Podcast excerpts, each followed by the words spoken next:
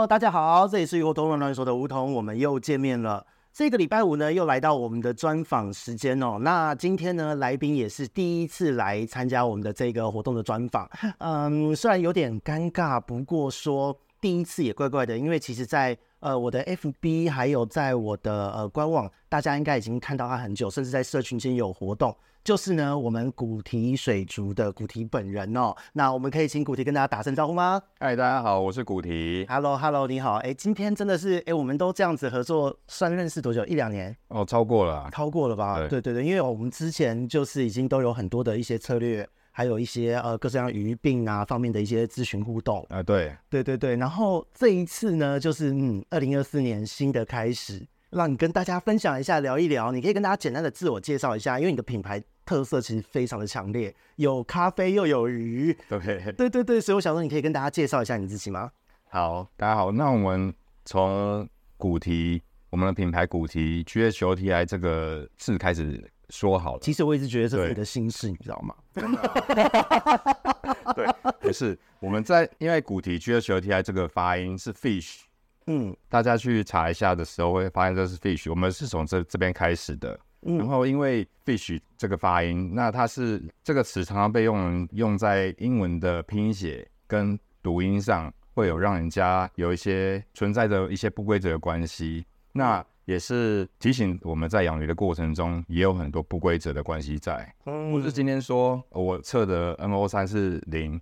哎，我鱼缸就怎么样怎么样？对，数据漂亮不代表鱼会健康。对，我今天，呃，鱼缸里面有很多的绿藻、黑毛藻，或者是过滤设备里面有黑毛藻、绿藻等等的，哎，不代表我的鱼养不好。嗯，有很多不规则的部分是我们必须要用客观的方式去讨论它，然后去研究它的。是，对，我们在咖啡也是一样。嗯，哎，咖啡不是说磨得细就一定会过度的萃取，它就会比较苦。然后磨得粗的时候，它的风味就不会出来。嗯，当你做细跟粗粉的磨度的不同的时候，然后可以依照你的冲泡的浸泡的时间，然后让它带出它不同量的风味。嗯，那它也是一个不规则的，它不是说有一个 SOP 的做法，说我今天要加水多少，磨到多少，就一定会冲出什么样的风味。哦，所以我觉得这个切入点蛮有趣，是这个“古堤”这个字。是由于这个它的不规则性，它就是看似好像大方向会有一个操作的 SOP，可是实际上里面一点细微的差异，或是我们操作的人不同，就会有完全不同的呈现。这是你在这个品牌中想要呈现的一个意思吗？是的，哦，这个很很妙诶，因为的确这样讲来哦，养鱼我们每次都在讲，重要的是逻辑，而不是呃死的操作或是多精准的数据，观察才是最重要的。对，那在咖啡这边，因为其实我个人哦。呃，说这顺便也闲聊一下，因为这说来惭愧，因为今天我面前的古迪是咖啡的，算是达人级，但是我自己本身呢是一个喝星巴克的咖啡，还有 Seven Eleven 和全家的咖啡喝不出差异的人，所以我今天想要请你介绍一下，就是咖啡这一件事情，它是怎么样的一个呃赏味的过程，或是你在这中间是什么样的一个体验，让你抓到了它的这个不规则的特性。咖啡哦，咖啡这个讲起来也是蛮蛮有故事的。哎、欸，我最喜欢。其实我了最早的时候啊，比较年轻的时候喝咖啡，刚开始的时候喝黑咖啡，觉得这杯咖啡怎么那么苦，怎么味道那么重，后来就不喜欢喝黑黑咖啡，后来就改喝拿铁。这个是学生时代还小时候的事情吧？因为通常像像通常听到有这样子的一个历程哦。都是呃，在学生时代不喜欢喝苦的，喜欢喝甜的。对。然后到了出社会，发现哎，早上那个可能宿醉啊、熬夜啊，要上班，一杯苦的热咖啡可以醒脑提神。对，大概是都这个地方，这个是大概在学生刚刚出社会的时候，大概是是是这样子。然后后来就改改喝拿铁。嗯。哎，有一个牛奶冲泡下去，觉得可以盖过那个咖啡的味道。喝着喝着喝喝一阵子拿铁之后。后来又回来喝黑咖啡，乳糖不耐吗？没有，还好我没有乳糖不耐，喝到喝到没有乳糖不耐。哦，真的吗？那还好，那还好。对，那牛奶不能加太多，还是会乳糖不耐啊。好的。那后来慢慢的把那个牛奶抽出来之后，单单品黑咖啡，发现黑咖啡有真的不同的风味存在。那它主要是依照它的它的烘焙度。大家可以诶，浅焙的、中焙的，还有深焙的。是。那基本上大家就可以从这个不同的培度，你会想象说，哎，它的味道浅浓的差异在。我问一下，这个浅浓差异是指它的风味是苦味吗？还是香气？还是它有很多层味？它有很多层次不同的的风味。当烘焙的过程越多，越趋近于重烘焙的时候，烘焙度越提高的时候，那它的风味会被。在这个制成的过程中给带走的更多，嗯，那相对的就是在浅焙的豆子上面，你可以品尝到更多的它的香气，它的酸值等等的，它会在，就原本自然的那个味道会保留会比较会对会保留比较多。嗯，那那咖啡有一个很重要的值，就是它有一个绿原酸。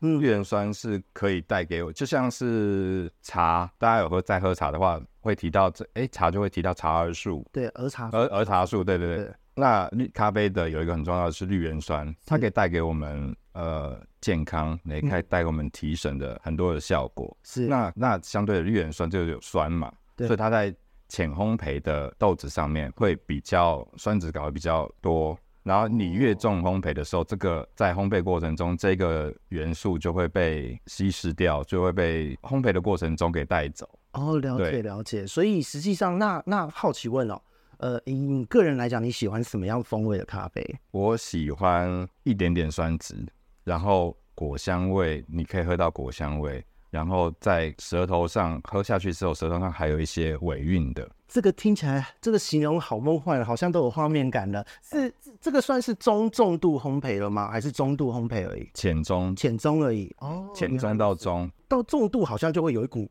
焦味或苦味，会很强烈吗？呃，越重烘焙的，它的焦味、焦味跟苦味会比较浓一点，会比较强烈一点，它的厚实感比较重一点。哦，那我也可以把浅中焙的冲成水动少一点的，是泡久一点哦，泡久一点，那味道就厚一点哦，然后它就就就会变成比较比较苦的一杯咖啡。了解，在我们咖啡的萃取过程中，它的物质分别是酸、甜、苦、苦、涩、涩味，所以当你的时间冲泡越久的时候。它的各个阶段的的值，或者是杂质，或者是不好的值，它就会被带出来。嗯、所以冲泡咖啡它有一定的时间。嗯，了解了解。那在前你要想要喝酸值跟甜值的时候，那你就在前面的时间做好它的冲泡。当咖啡你浸泡越久的时候，最后带出来就是苦涩味。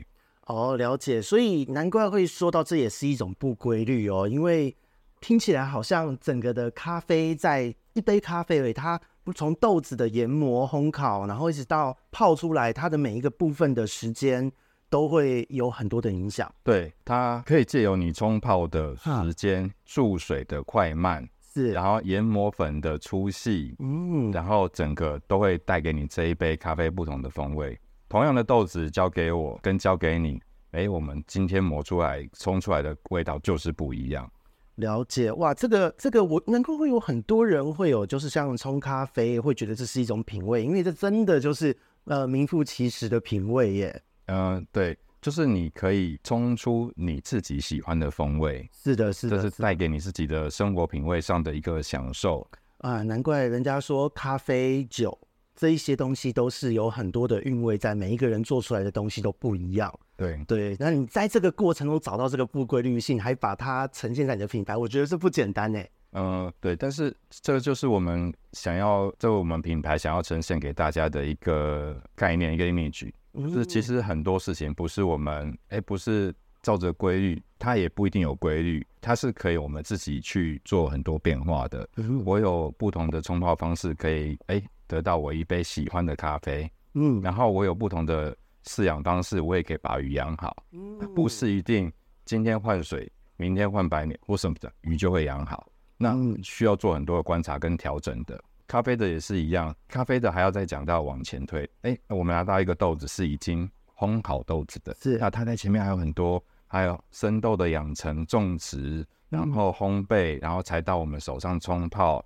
种植前面的植物嘛，它也会跟我们的天候有关系，是水量有关系，是。所以，当它每一年的天候会影响每一年豆子的味道，所以年份也有差，然后每一个人操作的手腕又有差。对，它是整个都是不规则、不规则性、啊。这个就跟真的就跟养鱼也是一样，每年同样的时间到了，但季节的变化、产季的水文状况，也都影响了当年度的鱼的状况，还有运送的过程，然后每一个人到手后的操作都会不一样。运哦，运送的过程也是，咖啡豆在产地运过来，在台湾可能比较不会有这个影响。可是如果你从中南美洲或者是非洲运过来的时候，哎、嗯，它那个船运过来过程过程中。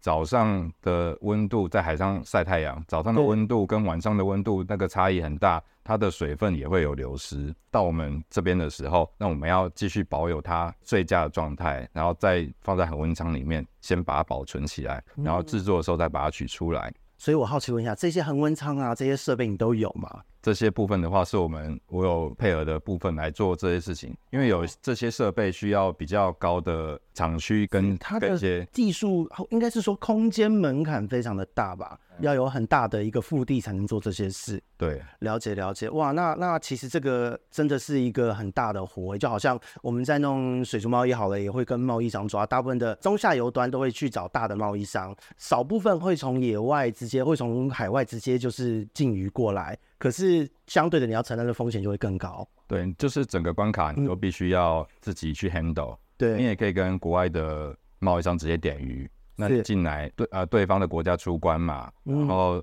我们这边入关嘛，你去接鱼进来检疫、开箱检疫等等的。然后还有一些运送过程的一些状况，你都是需要讨论，这些你都是要 handle，这中间都是不要花时间，就是成本嘛。而且这中间在这个过程就经历过后，这些一定都是一个很好的经验累积。那我想问一下哦，在古迪这一边呢，就是整个的品牌落成之前，就是养鱼和玩咖啡各玩了多久的时间啊？呃，其实没有办法计算，就是其实接触了，就是长大了之后就就喜欢这些事情，然后就开始一直有在玩。只是刚开始的时候种草，种草就是种了下去之后就变黄嘛，是水草吗？对，就种水草下去就变黄嘛。养鱼养鱼就只能养那几种啦，嗯，就是养鱼之后刚养鱼之后就是养那几种比较常常见的小型鱼，是，然后养买来也是死，然后。不然就是说，呃，他们你的缸子太大了，鱼质不够多，领域性不够，还会被会被咬死。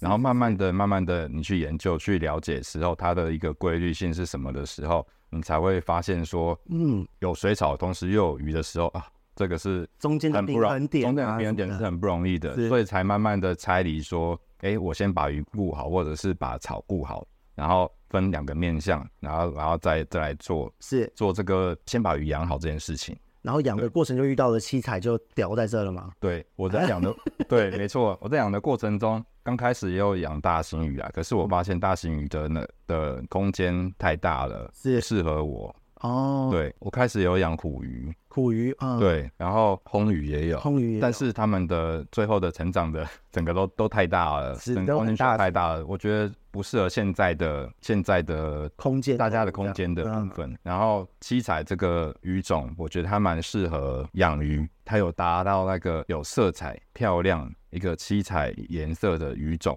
然后它有很多种类可以让大家选择，表现上又不错，然后所以我对这个鱼是很着迷的。了解。那七，因为七彩其实对于很多人来讲是他们觉得难度很高，虽然我个人自己养是觉得难度没有到那个程度，很多人是把它事情太过复杂。可是因为目前整个看哦，就是在呃古提的品牌之下，七彩其实您这边也都是野彩和人工的都有，而且。呃，我觉得整个的体态、风味、颜色都是不错的。对，那这一点的话，是你有什么样饲养的一个呃呃小小的诀窍吗？因为其实目前在一般房间，呃，很多的店家他们呈现七彩的时候，都是用很高温养，可是呃，其实鱼的表现都不是那么的理想。反而你这边好像不是用这样的饲养方式，对不对？哦、呃，是。我其实我刚开始接触七彩的时候啊，那其实呃，能吸收到的资讯。也有限，嗯，你甚至你可能去爬文，你会得到很多资讯，嗯，然后哎，大部分都是不外乎高温用药，对，然后驱虫，对。基本上这不离这三件事情啊。嗯，那但是在我自己饲养的过程中，哎、欸，慢慢的会发现说，在温度其实不需要那么高温，嗯，然后它的颜色一样可以表现的漂亮。嗯，其实，在它你必须给它一点点一段时间啊，不能说一点点，一段一段时间的，其实不要那么高温的时候，它可以去发展它与与表现它体色的这个部分。你要给它时间。哦，了解了解。所以高温可能长得快，但是体色的表现就没有那么好，是这样的一个差异吗？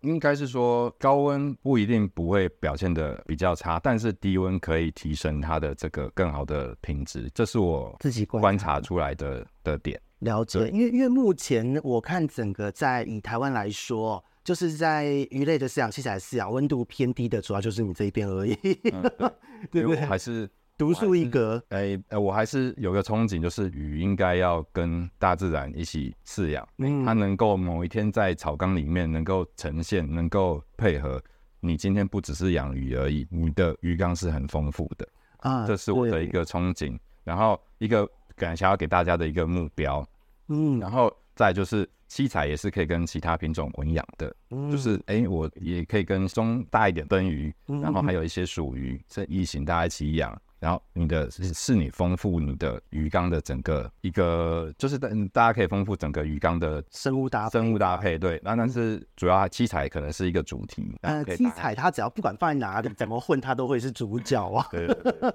这很有存在感。是对，因为因为其实，在早期七彩被称为就是观赏鱼之王嘛，不论是它的体态、色彩的缤纷度表现，然后还有它的互动性，还有甚至是真的是，如果你把它用不要那么高的温度养。放在草缸，它稳定下来的那个跟整个景的互动性真的是非常好的。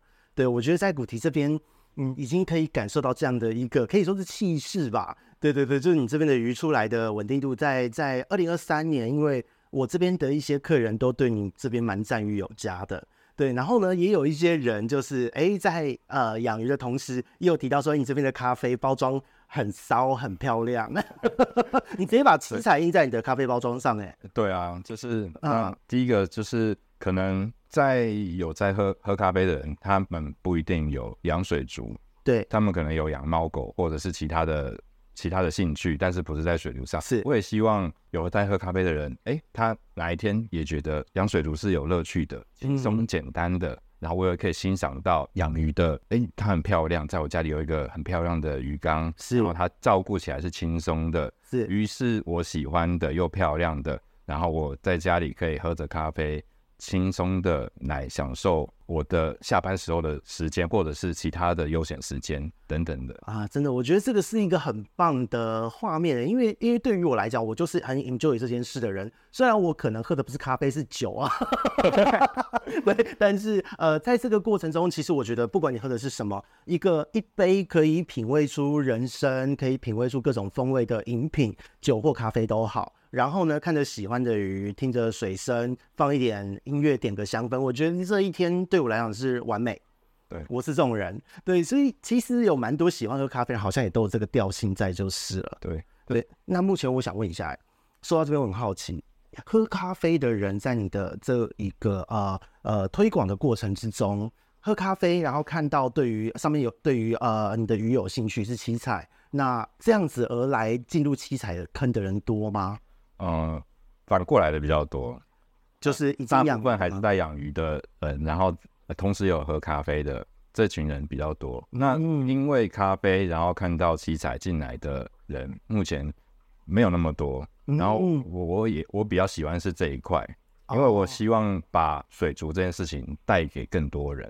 哦，了解了啊，就跟我一样嘛。我们现在在做在做这整个的都是在做产业推广。那推广咖啡是一个呃，因为大家都有喝咖啡的习惯，但不见得每个人都会养鱼。对对，所以我觉得这是一个蛮棒的出发点呢。所以整个古迪的品牌在二零二三年，或者说你发展的初衷，就是希望往这个方向去发展嘛？对，嗯，一开始我在设立这个品牌的时候，嗯，我就是往这个方向，就像你讲的是往这个方向发展。因为可是在这个品牌建立的过程中，有很多需要去去找的，我要去找品质佳的。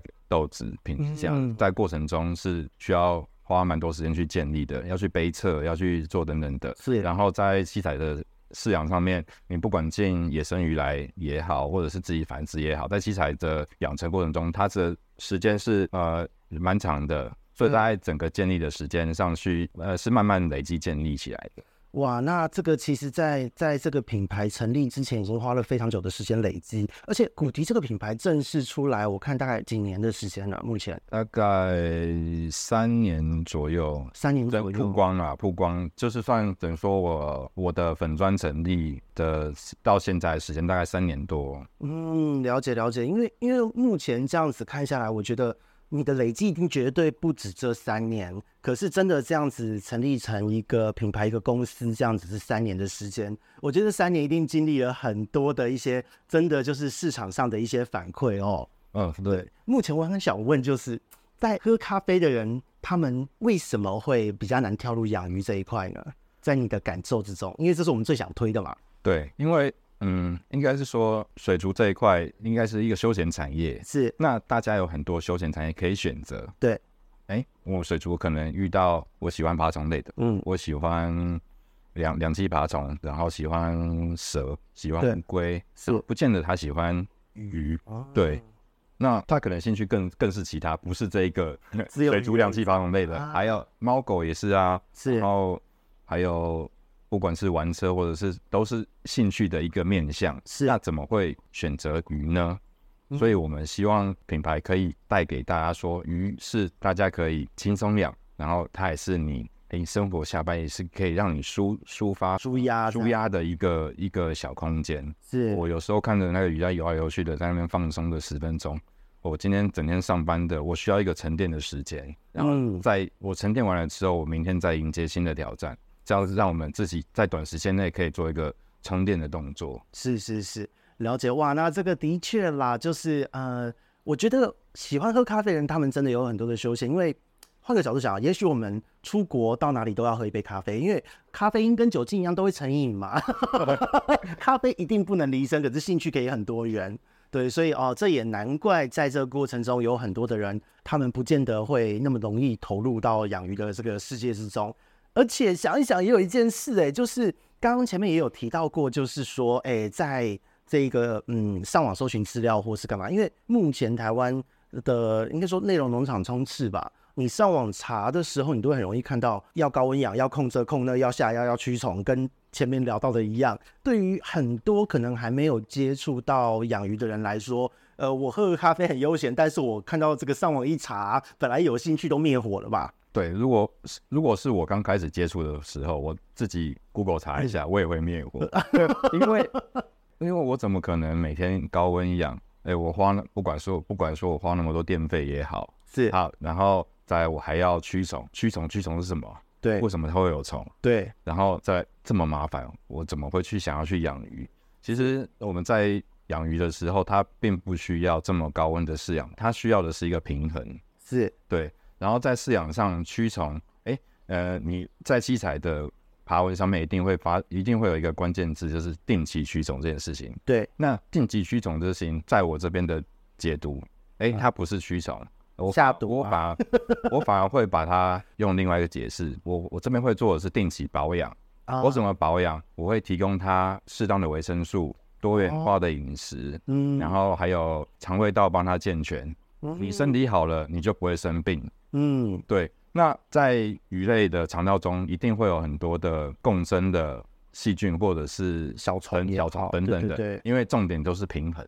嗯，你不要失掉平衡，它就不会爆发。我觉得也许是因为古提本身在玩咖啡的过程，还有玩鱼的过程，都有抓到说，其实整个的大规律就是万物都要平衡。那你在一个大的操作的 pattern 之下，中间有很多的细微的差异。所以我觉得可能在因为抓到了这一点，所以在低温养的时候，就是也没有特意的驱虫，整体的状况也都抓的拿捏的很好。哎，对，就是其实有像这个东西，你必须自己尝试过了之后，你才能体会这件事情。了解，了解。像有的很多的客人跟我接触之后，我也会跟他讨论说，哎，怎么样怎么样饲养？你的饲养方法是什么？嗯，那我后面会都会有个但书，如果你有听其他人。的整套饲养，嗯，然后你要参考我的，你要么就是整套参考他的，要么就是参考我多一点，你不要两边乱两边乱造，这会造成你的你的操作上会有会有冲突的，对。嗯、那你觉得哪边你觉得哎是你的方向的时候，你就去照着那边饲养。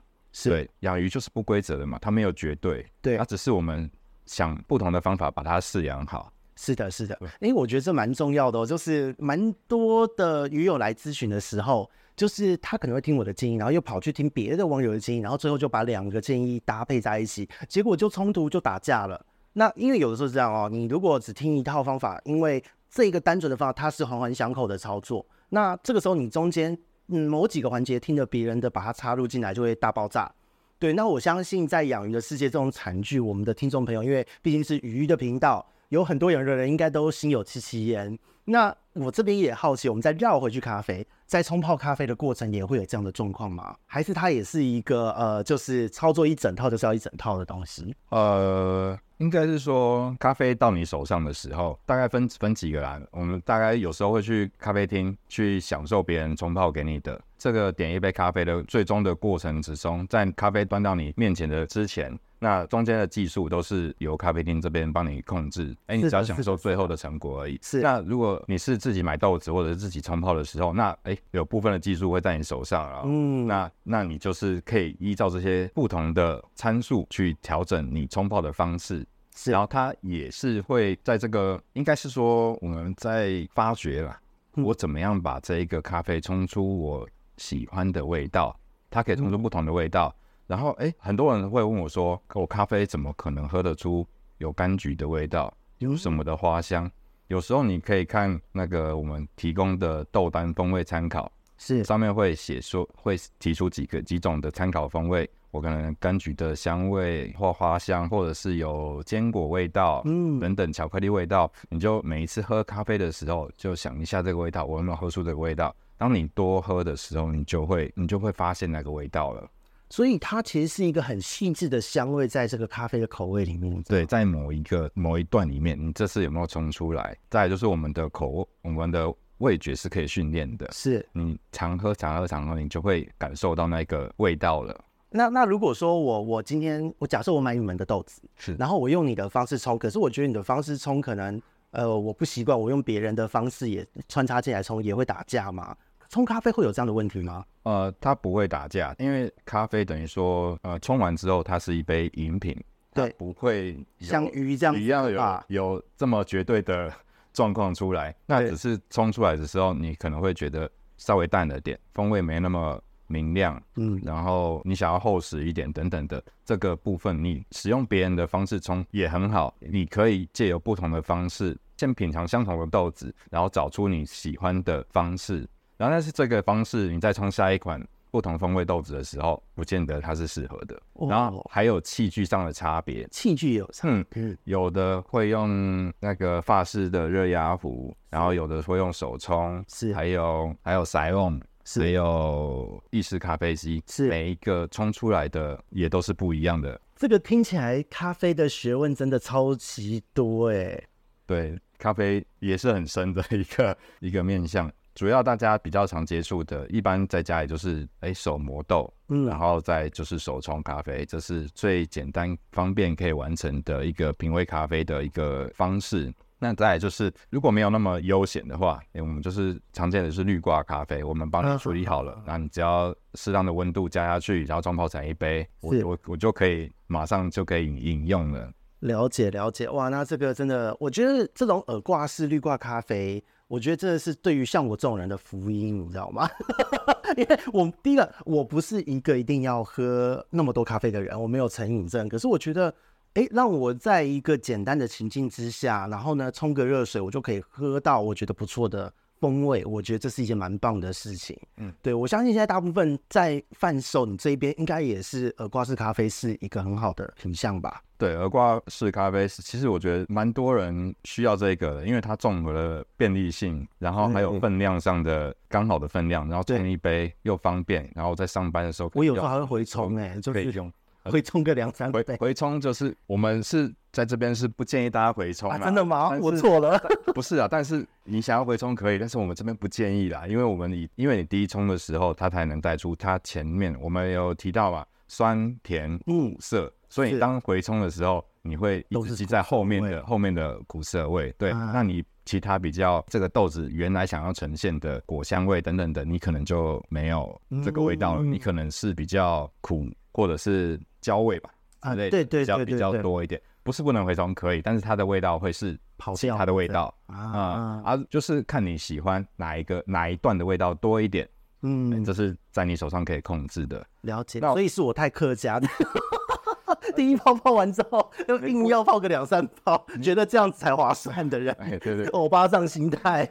那我们简单的滤挂，我们就哎、嗯欸，你也不用太多的技术，对，就热水啊，对，热水，然后我们滤挂就是冲三次，加到满，满满满，然后你冲就刚好冲出一杯咖啡，你就可以喝了。平常喝滤罐哪有那么多时间去做那么多调整？有时候有时候快速就好了。每一种包装，每一种哎、欸、方式，就是带给大家不同的需求。哎、欸，豆子我可以在家里慢慢的享受，然后滤挂哎很方很方便。还有一个包装是纸飞机。纸飞机是可以，呃，我飞机是什么样子？好可爱的感觉。纸飞机就是一个，应该是简单说是大分量的滤挂，然后可以行动式大分量的滤挂。啊，原来那个叫纸飞机。对，纸飞机。对对对，我觉得那个还蛮酷的耶。对，它就是也是冲泡，是之后我就可以带出门，是爬山，爬山，爬山。有人会带一堆器具上去，对对对，是我爬山都有点喘了，然后我还要带那么多器具，比较不实际，就冲一杯然后上去看看风景，然后就直接喝，就就就可以直接喝了。然后纸飞机也可以热冲，也可以冷萃，可以加奶去变成拿铁。哦，放冰箱，哎，隔天夏天冲一包，隔天要出门上班或者是出游都可以带出去，很方便。嗯，那个真的是给咖啡控一个各式各样多元的选择了耶。再回到选择的这个部分，那我觉得呃，大家可能有时候买咖啡，你冲起来不好喝，有个来源可能是哎，咖啡豆前面的就可能比较变质了，比较不这么优良的咖啡豆，所以会后面会造成你的品味上会有一些。嗯，我都是喝到这个咖啡不好喝，或者是这个咖啡怎么样？嗯，那当你选择好的咖啡豆的时候，后面的你就可以享受咖啡真的带给你的一些更多层次的变化。所以我觉得这个部分就是，如果自己是想要在家研磨、在家去选豆的朋友们，可能要特别注意一下，就是这个 豆子的品质的挑选的问题了。对啊，对啊，就是有时候咖啡豆冲制市面上很多嘛，有时候，嗯，你在各个不同的地方喝的时候，他们大家是会有明显的差异。然后有时候你会你会觉得说，哎，某一家特别好喝。不习惯它喝，哎、欸，有时候是真的是某一些的豆子是品质是比较好的，它才能够提供你这样子的风味。是，看我们在豆子这一块也有做前面的把关，然后生豆有生豆部分，然后在烘豆的部分都有做把关，所以我们在提供豆子上面是有一定程度的把关之后，我们才在做这个后面的销售的部分了。了解，那所以在这样子的状况之下，就会变成说，你们这边有卖呃销直接销售豆子之外，也有在做就是呃刚刚讲的飞机杯啊，不是飞机杯，纸飞机，这个对，纸飞机，还有就是耳瓜式的这个，对对对对对对，我觉得这是你们这边的品相蛮多的一个一个一个蛮好玩的点哦。那再来是我也想问。因为其实今天就是非常的有趣哦，就是又玩咖啡，又又是玩七彩，两个各种不规律搭配起来的一个不规律的品牌。但是呃，古迪本人看起来是很中规中矩的人。那我觉得在这样子的一个呃呃组成之下，因为目前品牌也来到了第三年，那你今年在整体的发展上哦，因为我们岁末了嘛，接着就是龙年要开始了。那在这整个品牌的发展上，二零二四年就是这个龙年，你今年有什么样的一个发展的方向或是目标呢？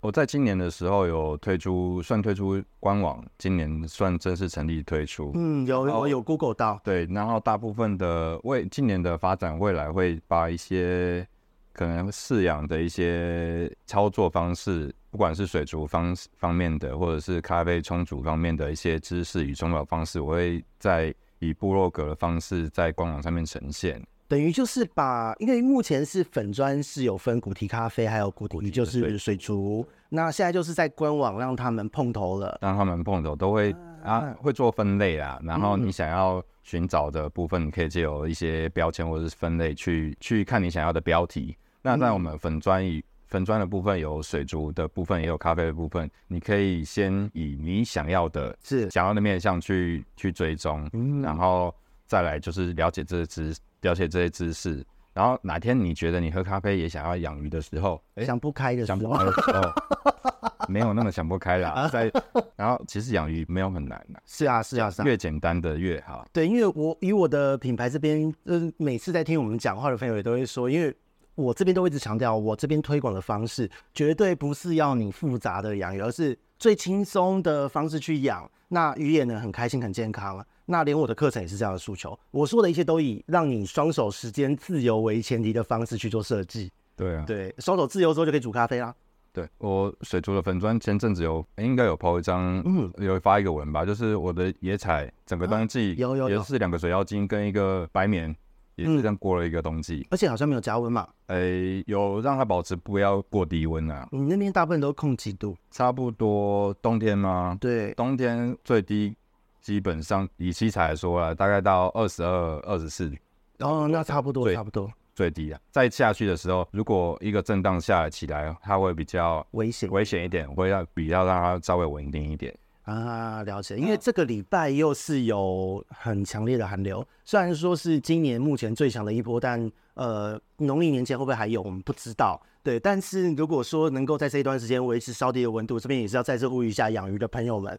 你的控温如果控太高，你换水的温度震荡会很大，所以温度稍微低一点的话，你换水的时候它的震荡冲击反而比较小哦，这个也会比较不容易出事，所以让鱼习惯偏低一点的温度是比较好的。这个每次都要补充一下，每次讲的时候都皱眉头。对对对对对，因为因为我这边其实有蛮多的客人哦，最近已经有了，就是他本身他自己养就是控在二十六、二十八度或是更高的温度。可是呢，他在寒流来临前的前后，就是不要说这一波寒流好了，前几波冬天的封面也是，它一换水，因为温差太大了，结果它就是直接下去之后，鱼就开始喘啊出事，那抵抗力下降了嘛，鱼缸中比较复杂的环境的一些微生物又咬上去，那我就接到了一堆急件，人生真的很难，对，所以真的建议大家不要去跟大自然过不去哦，这很重要。对啊，像七彩，你在冬天你在换水的时候，如果你的温度比较高的时候，其实换水是一个蛮重要的一个点。啊，那你要怎么样控制你的进来的水温不要差太高？对啊，而且再怎么再怎么控温，就算你用呃注水的注水前你就有放前置加温好了，你在注入到鱼缸之后，那因为它就算温度感觉好像没有差太多，可是现在大自然气压就是这个样子，那你的鱼它还是会出事的几率就是会比较高。对，就是你让它适应一下这个环境，会想要鱼有四季变化的感觉，是让它适应一下这样的环境。其实它它们蛮坚强的，毕竟在那个大自然，其实就有的时候他们是在呃洪水泛滥雨季的时候繁殖啊，干嘛的？你想想泛滥那个瞬间改变的水质还有温度都能变化，都能适应了，那还怕你这个正常的换水稍微的低温吗？对，没错。这个低温哈，我想要在这边提一下，嗯，欸、它也是不规则的，因为你在夏天的时候，你的饲养方式，你你的投喂可能是很频繁、很频繁、很高的，但是你在降温的时候，哎、欸，你相对的，你的投喂就要降降低了，是是需要做一个调整的，对应的调整，对，对应的不是一样的投喂量，嗯、然后然后你却把温度降低了，它会有残饵都会出问题的。对对 对对对对，这个蛮重要的一个资讯，所以在这一点，这是我们在七彩饲养一个部分。那今年的整个的推广就是七彩还有咖啡，因为都在官网碰头了。那接下来会用什么样的方？会有一个比较倾向的主轴吗？倾向的主轴，因为呃，我们七彩还是继持续的持续的发展。那今年的会把咖啡的比重稍微提高一点，是对，然后就是让大家可以在这边更多碰头的机会。哦，了解了解。那我想问一下，以目前来讲，因为在呃二零二三年的时候，暌违好几年没有办的水族展又出来了。那今年可能我看一下各国也都有自己的一些展览了。那以咖啡来讲，你会参加什么样的展览吗？咖啡咖啡的展览在去年的时候跟水族展，再次在水族展之后的，对对一样的会有就是咖啡一个很大的展览，很多的生豆商会会来摆摊，哦、其实跟水族展一样，只是品相更商品商品不一样，然后来的面向也不一样。那咖啡的展览比较多会是这样子，那很多会有一些可能政府办的，或者是各个单位办的，各个国际。嗯国际的一些组织办的单位，那这些的话就是自己去了解一下。那我这边的话会参加，可能不会露出来，但是我去去这些厂去多吸收这些，继续吸收这些知识，了解有没有更多的呃方式，更多的东西，然后了解了解结合进来。那我们其实我这个品牌的目标是有机会的话，是可以在台湾，台湾近几年的种植咖啡豆的农民，哎，他们也蛮有相当的水准。就是像云林古坑啊、阿里山、阿里山这边的。啊、对，那如果接下来是可以带动台湾的豆子的，可以继续发展。是是，是，我的目标是这一块啦。然后我希望我们的东西在我这边也可以让大家可以看得到，说，哎，我们台湾也有好的咖啡豆出来，而不是以都是哎我要中南美洲的豆子，还是哪边哪边的豆子，哎，我们自己在台湾就可以喝到自己的嗯好的东西了。对，因为目前其实我我印象中在几年前那时候就有很多人推台湾的咖啡豆，然后我记得那个时候听到说台湾的风味会比较偏酸一点，是是这样吗？在你个人的感受？其实我觉得之前的跟现在不一样，哇，它大家技术都有提升。了解啊，因为我一直停留在就是差不多有没有十几年前，大家一直在讲说那个台湾的豆子风味偏酸啊，一大家都会讲了很多，但是那时候就一直停留在这个印象。所以因为对我来讲，就是我虽然喝不出就星巴克和 Seven Eleven，但是我觉得就是酸味和涩味这个我还能分。所以那时候听到酸味，我就想，嗯，酸酸的咖啡好像不是那么合我的胃口。嗯，对，所以那个时候我就是因为听到了这样的消息，印象太深刻了，所以我后来都没有放台湾的咖啡。所以在现在说整个技术提升，就是那个风味的呈现都更多元了吗？呃，应该是说累积的种植技术更厉害了，然后他们在生豆的处理法上面也有自己的专长啊。对。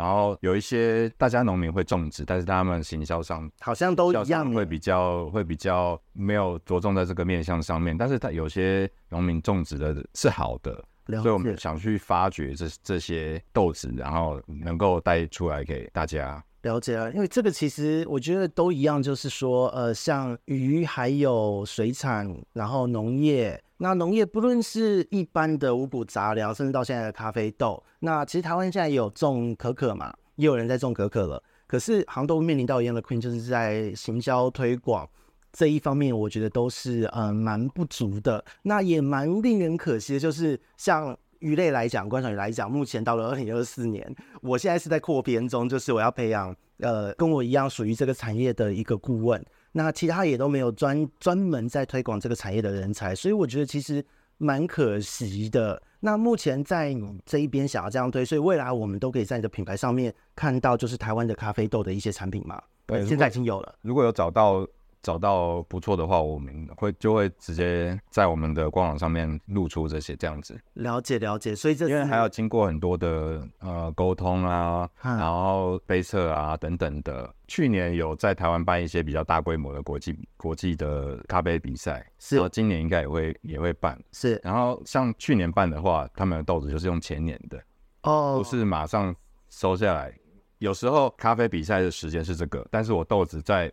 之前就已经收成了，是，所以它中间是有一个 大家拿到拿到的，不是说，哎、欸，我今天去咖啡 去树上摘一颗下来，再摘一批下来之后马上做，马上就就这不太可能吧？那个应该都要放，就像呃，其实我不知道大家清不清楚，就是像米也是一样。米也是绝对不会吃到当年的，它一定是有粮仓啊。对对对，对对对，所以我觉得这个是这个是现代人，我觉得大家对于呃你的杯子里的东西，或是你碗里面的东西，你要知道它怎么来的，我觉得是蛮重要的一件事。对对对，我觉得这个在今年也许呃参展一下，或是去看一看展览，会物色到很好的厂商。到时候我还蛮期待，就是会。呃，在您的官网会看到什么样的一个属于台湾的咖啡和你的品牌的结合？哎，好，有机会的话，我们有沟通台湾的咖啡，哎，台湾的咖啡其实蛮好的，它的品质真的不错啊。我们在前面要先做一些，这等于说品质的把关，做好了之后，确定了之后，我们才会上到我们的官网上面，做去做推出啦。对，然后因为应该是说台湾栽种的面积有限。它不见得有办法大量的是提供，它可能它真的是一个精品咖啡哦。是，我们有分精品咖啡跟庄园咖啡，等于说一个小差异。精品咖啡就是它有限量，每一年假设举举例说好了，牙买加的蓝山，在牙买加的那个高度产的蓝山，它的咖啡株就那几株而已，它要供给全球就只有就只有这么多而已，它再多也没有。那一定超贵吧？啊。比价格比较高一点啦，但是你想要喝的时候，有一些东西是季节性的，嗯，就是精精这是精品咖啡。那有些庄园咖啡的，哎、欸，种植的面积比较广一点，它的收成比较多一点，那它的供应量会比较比较稳定一点，对，所以它有一些豆子是季节性的，真的是限量的。有时候过季的时候来跟我点，我是没有办法提供的。了解哇，那这样子，你今年如果说跟台湾的厂商谈，很有可能就是都是精品的等级，因为台湾的咖啡能种植的量就这么多。对，所以这个感觉会是特殊品相哎。对，这是我应该是说，如果呢借由我的品牌这个能够一起推广的一个面向啦，我也喜欢台湾的东西啊。如果这个我也希望可以推广台湾的东西，我们自己做的，我们自己繁殖的鱼也是很厉害啊。是啊，对啊，所以我们自己的东西是很厉害的。然后我们怎么样把它推出去，嗯，然后让大家都知道。我觉得这个是蛮关键的一件事哦，就是很多时候台湾是这个样子，在农渔啊相关的东西还有畜牧也是，技术都没有话说，但是都是卡在推广行销品牌上面的思维，我觉得很可惜。对，所以其实真的也是希望说在。呃，有有这个机会听到我们频道的朋友们，可以多去思考一下，如果是你，或是你本身在这个业界，或是你想投入这个业界，你该怎么样去把呃品牌或是呈现做好？那因为目前就像这个业界顾问就是我嘛，就很希望说大家能够多一点的交流，多一点的思考，让你的呈现永远不要是呃在那边谈价格。哎，目前在咖啡也会这样吗？就是谈价格战，嗯，你卖十块我就卖八块这种的。也会有，也会有啊，因为有些行销的呈现上不一样，你要细细去看这个品相才有差别。可能我今天卖的是半磅，是两百二十五，两百二十五克，别人卖的是两百克，但是有时候你只有看到那个标价而已，你就说，哎，某一个厂牌比较便宜，是对，然后你实际拿到的时候，实际去实际去了解的时候，哎。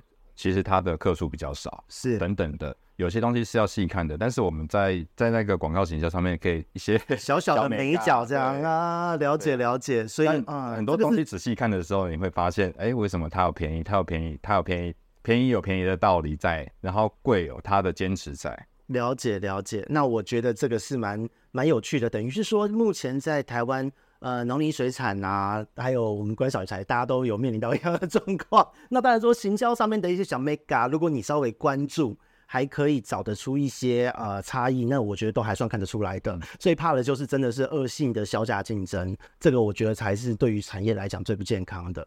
对，所以我觉得，嗯，这个真的是大家未来在挑选咖啡的时候，多一点的关注，多一点的思考，我觉得都是比较好的一个做法。哦，那今天我们的时间也差不多。那在最后呢，就是古提有没有什么话想跟大家说？哦，让大家来关注一下你的东西，或是让大家了解一下你的精神在哪里？嗯嗯，这个品牌啊，古提这个品牌就是希望带给大家一些不一样的，也不能说不一样的，应该是说不规则的。嗯，对，就是大家不要说用一样既定的东西来看这个事物，这个。就怎么样，这个就怎么样，它没有了。你可以用比较多的客观的方式来思考这些事情。嗯，对，它没有一定好，它也没有一定不好。然后让我们自己可以提升自己，更充实的看待这些事物，包包括养鱼，包括品咖啡，都是一样的方式去做。然后在养鱼，你可以有很多的操作方式，把你的鱼养好。在冲咖啡，你也有不同的方式去得到属于你的咖啡。这是我们这个品牌想要呈现给大家的一个氛围，这样子。在今年推出官网，那你在官网上面有注册加入会员，这样吗？对，加入会员。然后我们之前都是一直在用官方 LINE 跟大家做一个沟通。你可以在官方 LINE 跟我说你有加入会员了。我会提供那个百元的折价券给你，百元哦，百兄，对，百元的折价券给你，直接让你在上面做一些商品的选购跟折抵这样子。了解，了解。这是目前目前新的官网成立一个给大家一个小小的优惠啦。然后接下来就是继续关注我们的官网跟粉砖，希望在今年可以带给大家 更轻松一些生活品味。了解，好，我觉得真的是非常的感谢，今天就是古迪来这边讲了关于不论是在咖啡在呃鱼方面自己的一些观察，现在还有整个品牌的一个发展，因为我觉得其实听今天古迪的分享，就好像。其实这有点道家的思维哦，就是你在这个世界上，人跟自然，人在天地之间，怎么怎么去生活，怎么去相处，是有一个很大的规律。可是，在这中间，看似不规律，看似规律中间又有不规律存在。那这些不规律，你如何去自处？那回归到养鱼还有咖啡本身，实际上这是一个非常私人、非常内化、非常个人的呈现。你可以用你的方式做出一个最好的饲养体验，还有咖啡的品味冲泡体验。我觉得这个是在古提的品牌之中，还有在呃古提的呈现之中，一直都有在强调到包容到的一个部分。所以我觉得其实今天对我来讲收获蛮多，特别我是一个咖啡小白，我觉得真的是感受到蛮多的一个帮助哦。所以呢，那下一次我们希望古提再来分享，不论是专门来介绍一下咖啡的知识，或是介绍一下鱼的知识都好。好，那下次我们什么时候再来分享，就看古提的时间。也许我们下次再来邀约，OK 吗？OK 啊，没问题。好，大家都听到了哦，他答应了。好，好，那我们这边呢，至于鱼活动人们说，我们在这边告一段落，谢谢大家，拜拜，拜拜。